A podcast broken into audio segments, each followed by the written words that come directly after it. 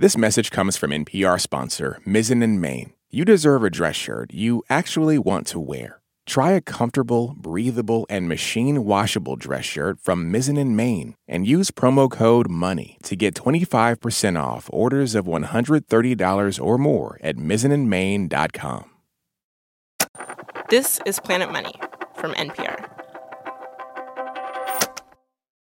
I am mildly obsessed with these moments in history, specifically sports history, when somebody looks at the way everybody is doing something and says, but, but wait a second, what if I tried it this totally unexpected other way?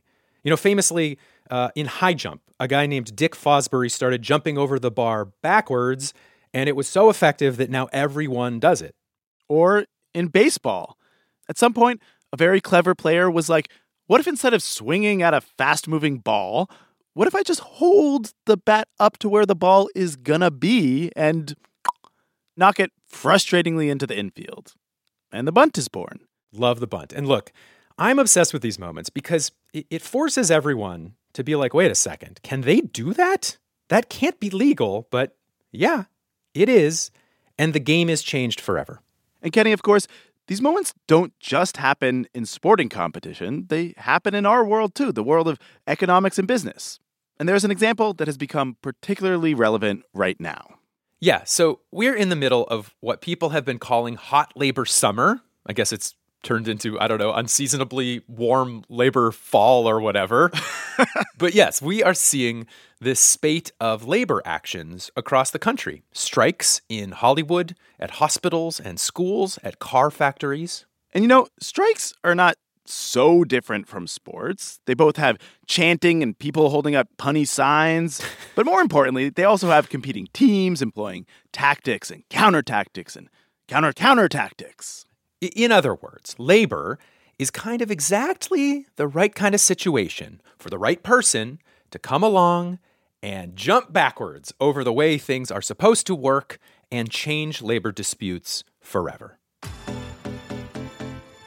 Hello and welcome to Planet Money. I'm Kenny Malone. And I'm Nick Fountain. And if you had to pick a Fosbury flop bunt moment in labor history, a decent candidate might be what happened 30 years ago when one airline went to war with a group of scrappy flight attendants. Today on the show, the story of what happened when a union figured out how to strike without really going on strike. It seemed too good to be true. There were legal challenges, there were shady flights to Guadalajara, and arguably, it's a case study that is still shaping the labor disputes we see today.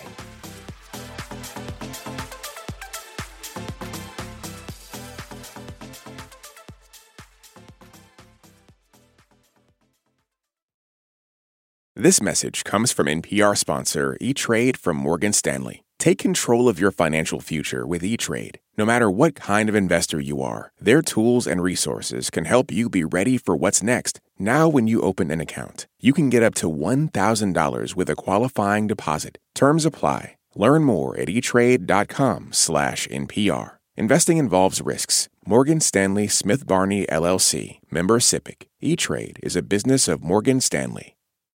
This message comes from NPR sponsor American Express. Take your business further with the smart and flexible American Express Business Gold Card. You can earn four times points on your top two eligible spending categories every month, like transit, U.S. restaurants, and gas stations. That's the powerful backing of American Express. Four times points on up to $150,000 in purchases per year. Terms apply. Learn more at americanexpress.com slash businessgoldcard.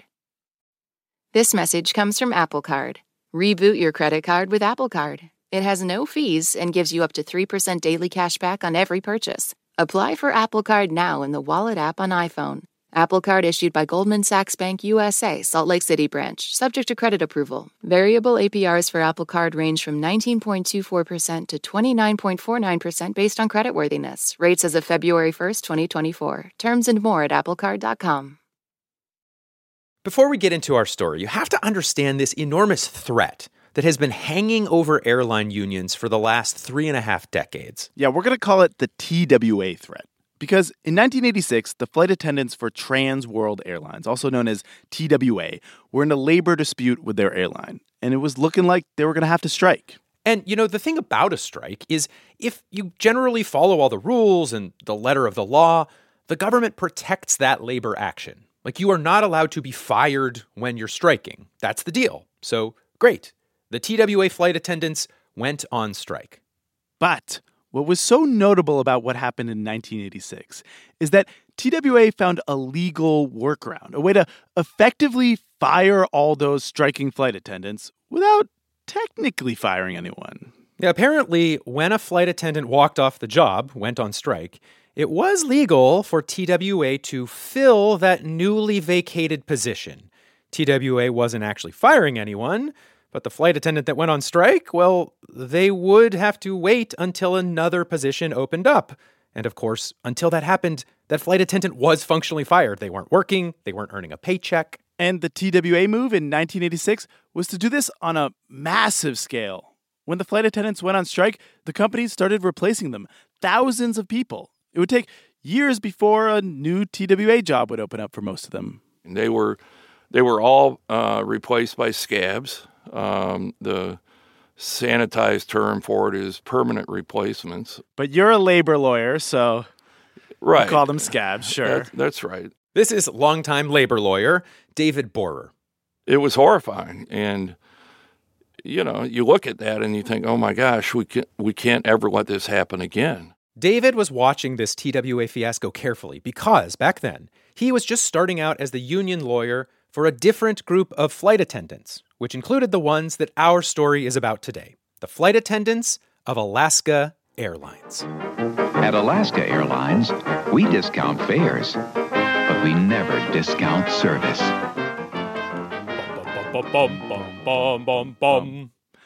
So, we pick up a handful of years after the TWA stuff. It's 1993. David was negotiating the new contract for those Alaska Airlines flight attendants. And David says negotiations were uh, not going very well. And so he and the flight attendants, they had started meeting to discuss what to do next. We spent the better part of a week talking about strategy, and uh, we knew the guiding thing behind all of it was we can't do what the TWA flight attendants did. Right. Because now all of the airlines have the TWA playbook. So if your flight attendants go on strike, you just use the old TWA move and replace those pesky strikers. One of the people David was strategizing with Good morning, Nick. It's Gail Bigelow. Gail Bigelow was an Alaska Airlines flight attendant and one of the union's lead negotiators. And she says this contract negotiation time, it was it was tense. Alaska Airlines was a smallish company and suddenly not everyone was on the same side. And uh, so they had their people who were f- either married to or friends with or whatever from different departments. And so they were getting information. I'm sure they weren't. Ooh, there were spies in your ranks. There were spies in the ranks. Yes, indeed.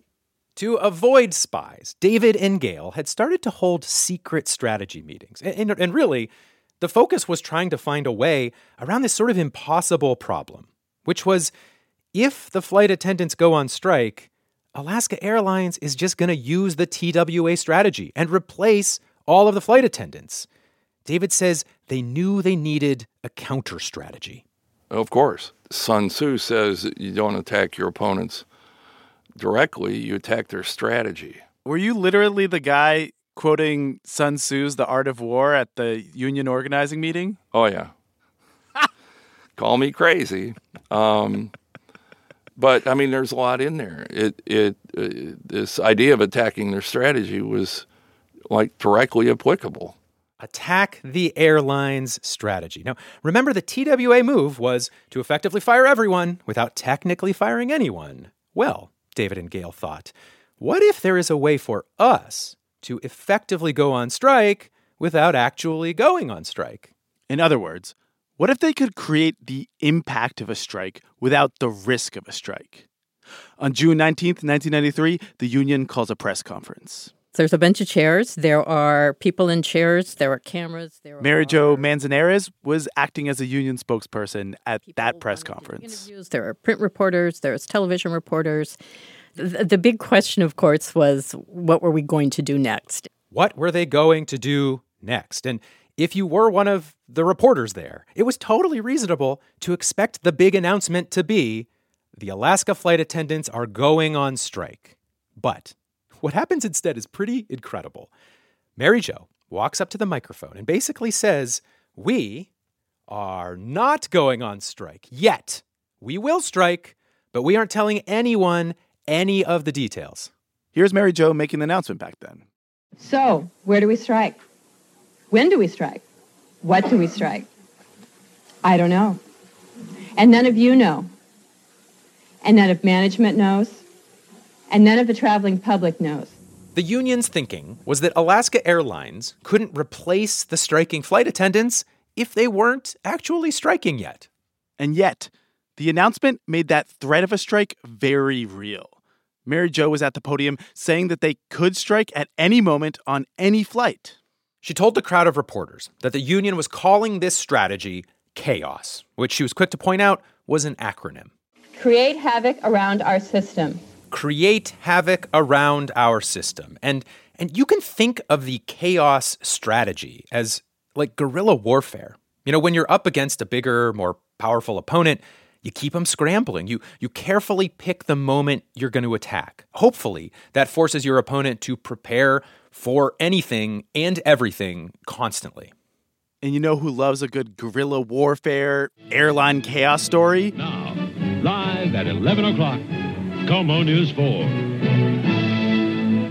Good evening, everyone. If you fly Alaska Airlines, a labor dispute The television news. travel plans. Alaska flight attendants are threatening to create chaos this summer for passengers aboard the airline. Yeah, I mean, this was made for TV news stuff. What's a better story than Chaos in the Skies or uh, Pay Us or Chaos? We just don't know when this uh, stoppage or slowdown or disruption of service is going to occur, but it could happen literally any moment, David. And of course, that's the tactic of the flight attendants is not to let anybody know that threat that something might happen at some time. Has it had any effect on bookings by the airline?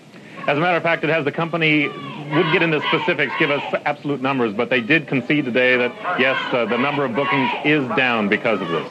Yes, the bookings were going down, and, and this was key.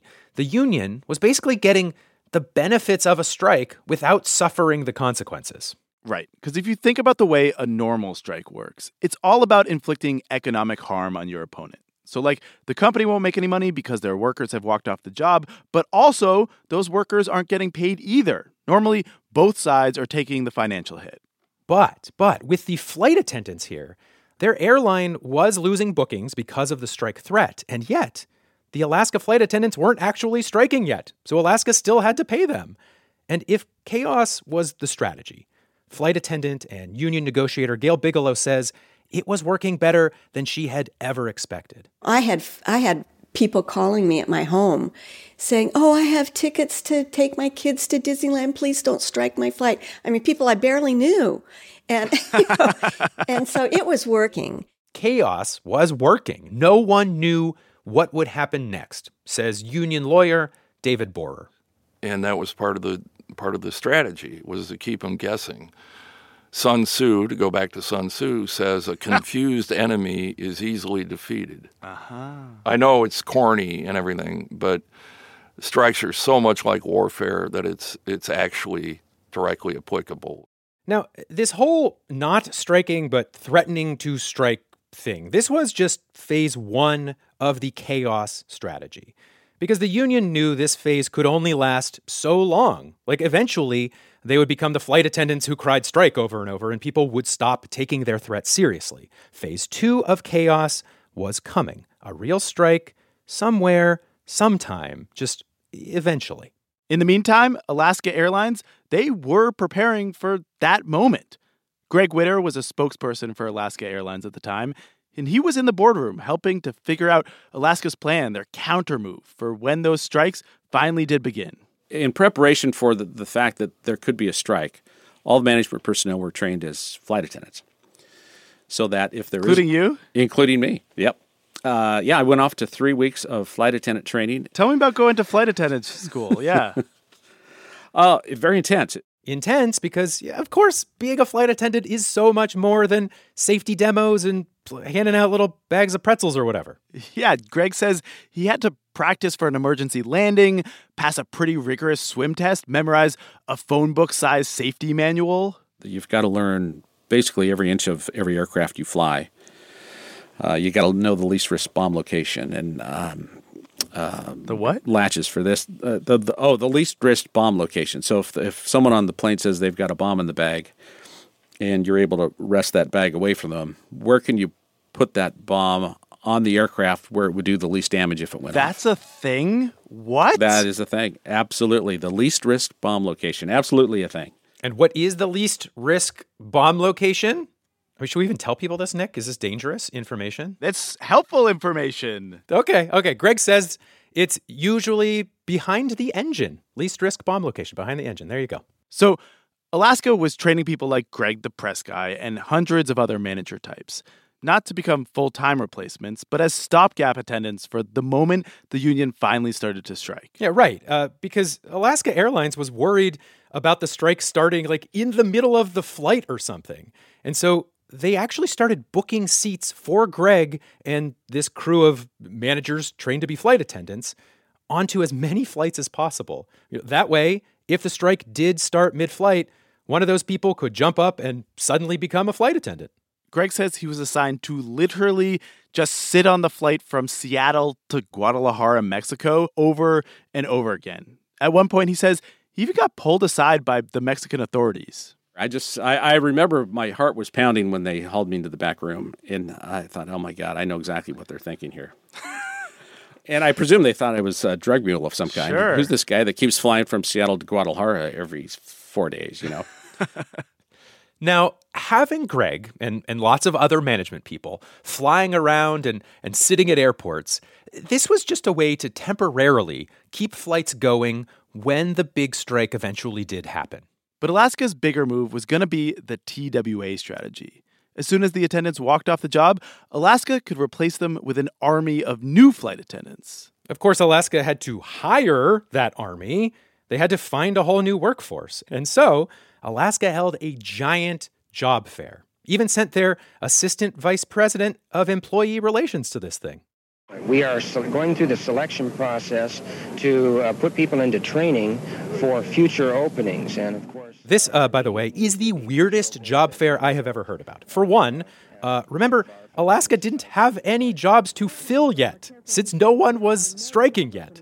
But also, there are people picketing the job fair, and reporters are asking the job fair attendees basically, like, hey, don't you feel bad signing up to take a job from someone who's going to go on strike?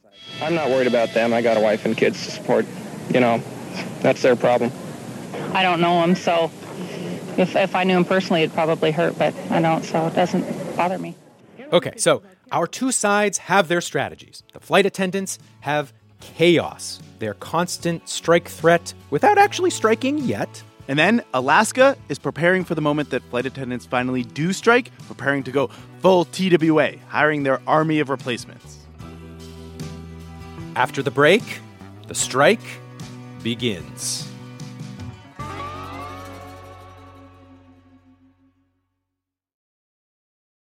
This message comes from NPR sponsor Dell Technologies. Now your ideas don't have to wait. Dell Technologies and Intel are pushing what technology can do, so great ideas can happen right now. Bring your ideas to life at Dell.com. Welcome to now.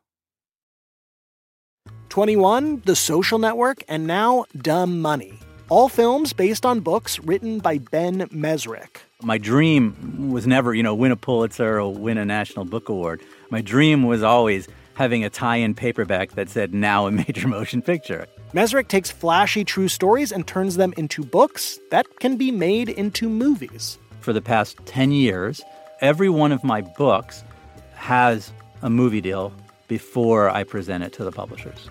In our latest bonus episode, a business model that feeds Hollywood's hunger for true life stories. That's for Planet Money Plus listeners. If that's you, thank you for your support. If it's not, it could be. Sign up at plus.npr.org.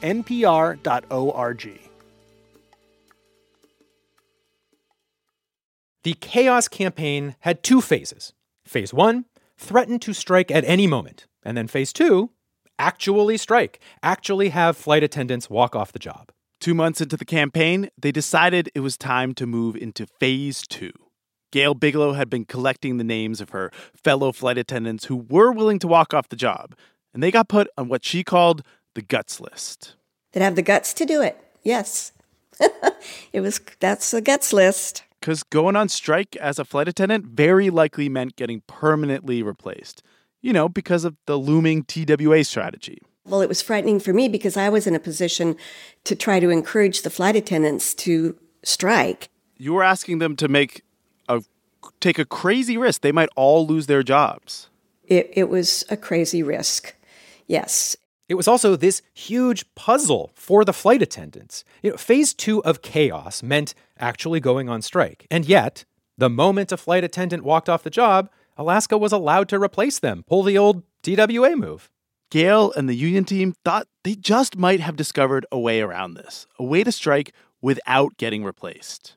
Yeah, it was it was a very clever, very chaotic kind of countermove to the entire TWA strategy, but they couldn't be sure that it would work until they actually tried it.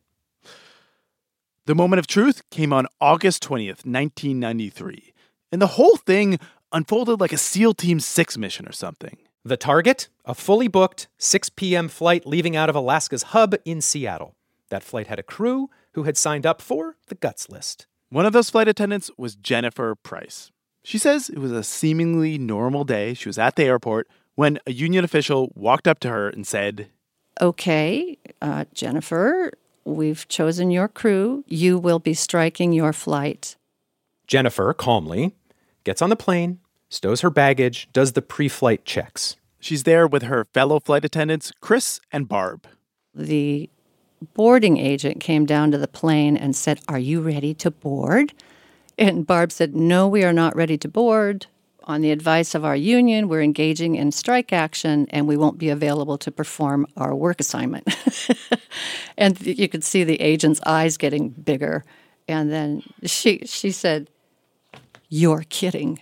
No, I'm not. And we grabbed our suitcases and walked off the airplane. Jennifer and her crew walked past the passengers who were all ready to board. She says they looked confused, they looked like they were getting worried. And at this exact moment, Gail Bigelow, who's back at strike headquarters, sends a fax to Alaska Airlines saying, We are writing to inform you that we are striking this one flight, Flight 536, out of Seattle's airport. There it was. The strike had officially begun. Yes, it was just one flight crew on one flight, but this was the moment Alaska Airlines had been preparing for. Yeah, an emergency team of those managers that were trained to be flight attendants jumps into action to sub in for that striking flight crew. But of course, the bigger Alaska strategy was the TWA strategy. As long as Jennifer and her crew were on strike, Alaska was allowed to permanently fill the positions they just walked out on, to effectively fire Jennifer while she's on strike. But after just 28 minutes of the strike, Gail Bigelow sends a second fax to Alaska Airlines saying, actually, strike's over now. And, and here's why that is a genius move. Alaska hadn't actually managed to get the paperwork together or whatever it would take to permanently replace Jennifer's flight crew during that 28 minute strike window. That crew was no longer on strike, and so the union was pretty sure Jennifer's group of attendants was now safe from getting TWA'd, from getting replaced. Here's Gail Bigelow again. The three of them came back to strike headquarters then, and and um, and I can remember the picture of them. They were all very relieved to be in strike headquarters, knowing that they were going to get their jobs back. Flight attendant Jennifer Price remembers that moment, walking back into headquarters that night. Oh, yeah, they cheered. We were the heroes of the day. It was, you know, th- that was helpful. the kind of strike that happened that night, it has a technical name. It's called intermittent striking. Yeah, you, you know, the idea is instead of everyone going on strike and then staying on strike, you do a bunch of little strikes. In this case, you, you strike one flight at a time and just for a tiny window of time. And the union was hoping that this would make it incredibly hard for Alaska to actually catch and permanently replace attendants while they were on strike. And the flight attendants kept attacking this way. Four days later, they struck a flight out of Vegas, then hit five Bay Area flights on the same day. And, and it was chaos every time this happened. Alaska had to scramble to get their managers onto these flights as flight attendants. Alaska spokesperson Greg Witter remembers being at Seattle's airport when somebody from his company comes like running up to him. We have a walk off. And it was me and two guys from marketing. We were hailed. You guys got to go work a flight. Oh my God. All three of us, the, the blood drained out of our faces. So Greg rushes to get on the flight. And then he realizes he's going to have to give the iconic safety demo. My heart literally was about coming through my throat while I'm doing this safety demonstration. I, I had uh, I, I, had cold sweats. Oh my god, my palms were were uh, uh, all sweaty and clammy. It was terrible. How many flights do you think you did that day? One, two, three. God, I think probably at least three um, until we got to fly home. Greg can't exactly remember because it was a total mess. It was clearly an unsustainable solution for Alaska, and it had been just three weeks of this intermittent striking. In the end, here is how this whole tactic counter tactic battle wound down. In what feels a little like an act of desperation, Alaska Airlines said, you know what?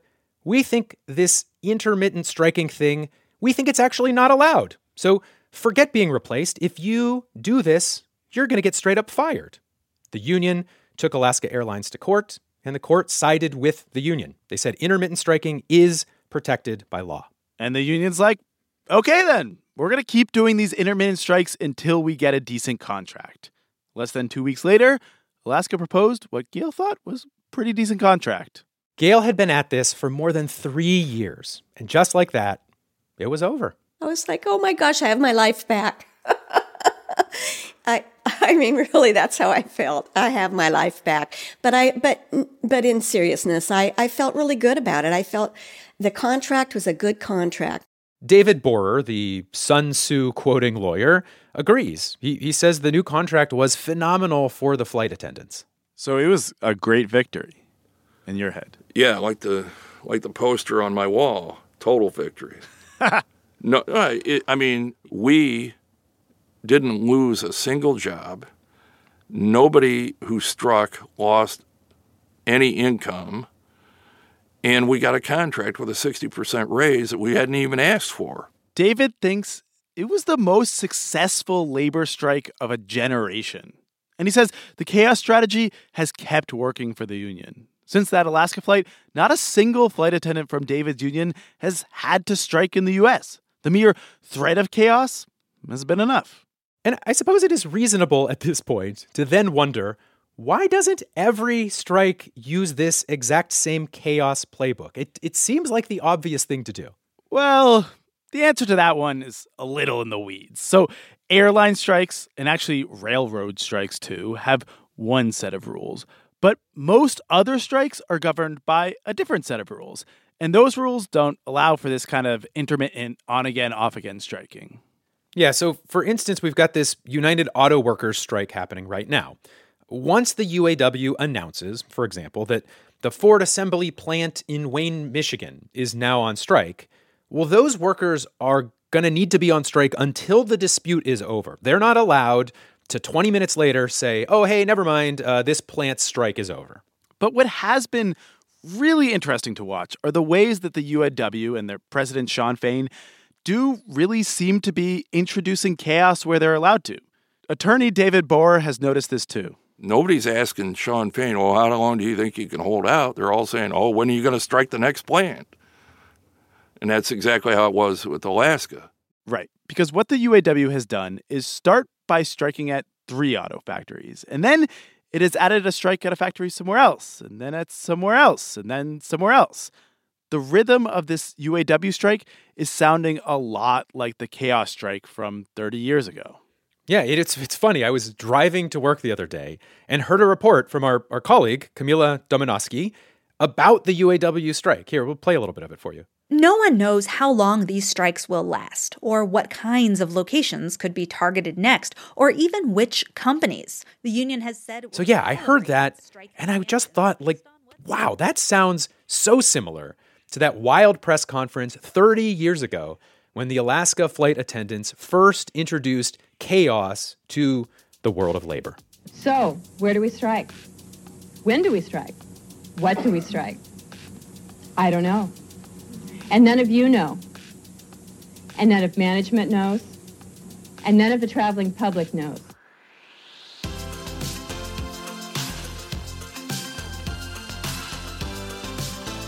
You can email us at planetmoney at npr.org, or you can find us on TikTok, Facebook, or Instagram. We're at Planet Money. Our show today was produced by Sam Yellowhorse Kessler with help from Dave Blanchard and Willa Rubin. It was edited by Jess Jiang and fact checked by Sierra Juarez. It was mastered by Hans Copeland. Ida Parasid helped with research. Alex Goldmark is our executive producer. Shout out to the Wall Street Journal reporters Nora Eckert, Mike Colias, and Ryan Felton, whose mention of the chaos strategy in an article about the UAW's present strategy turned us on to this story. I'm Nick Fountain. I'm Kenny Malone. This is NPR. Thanks for listening.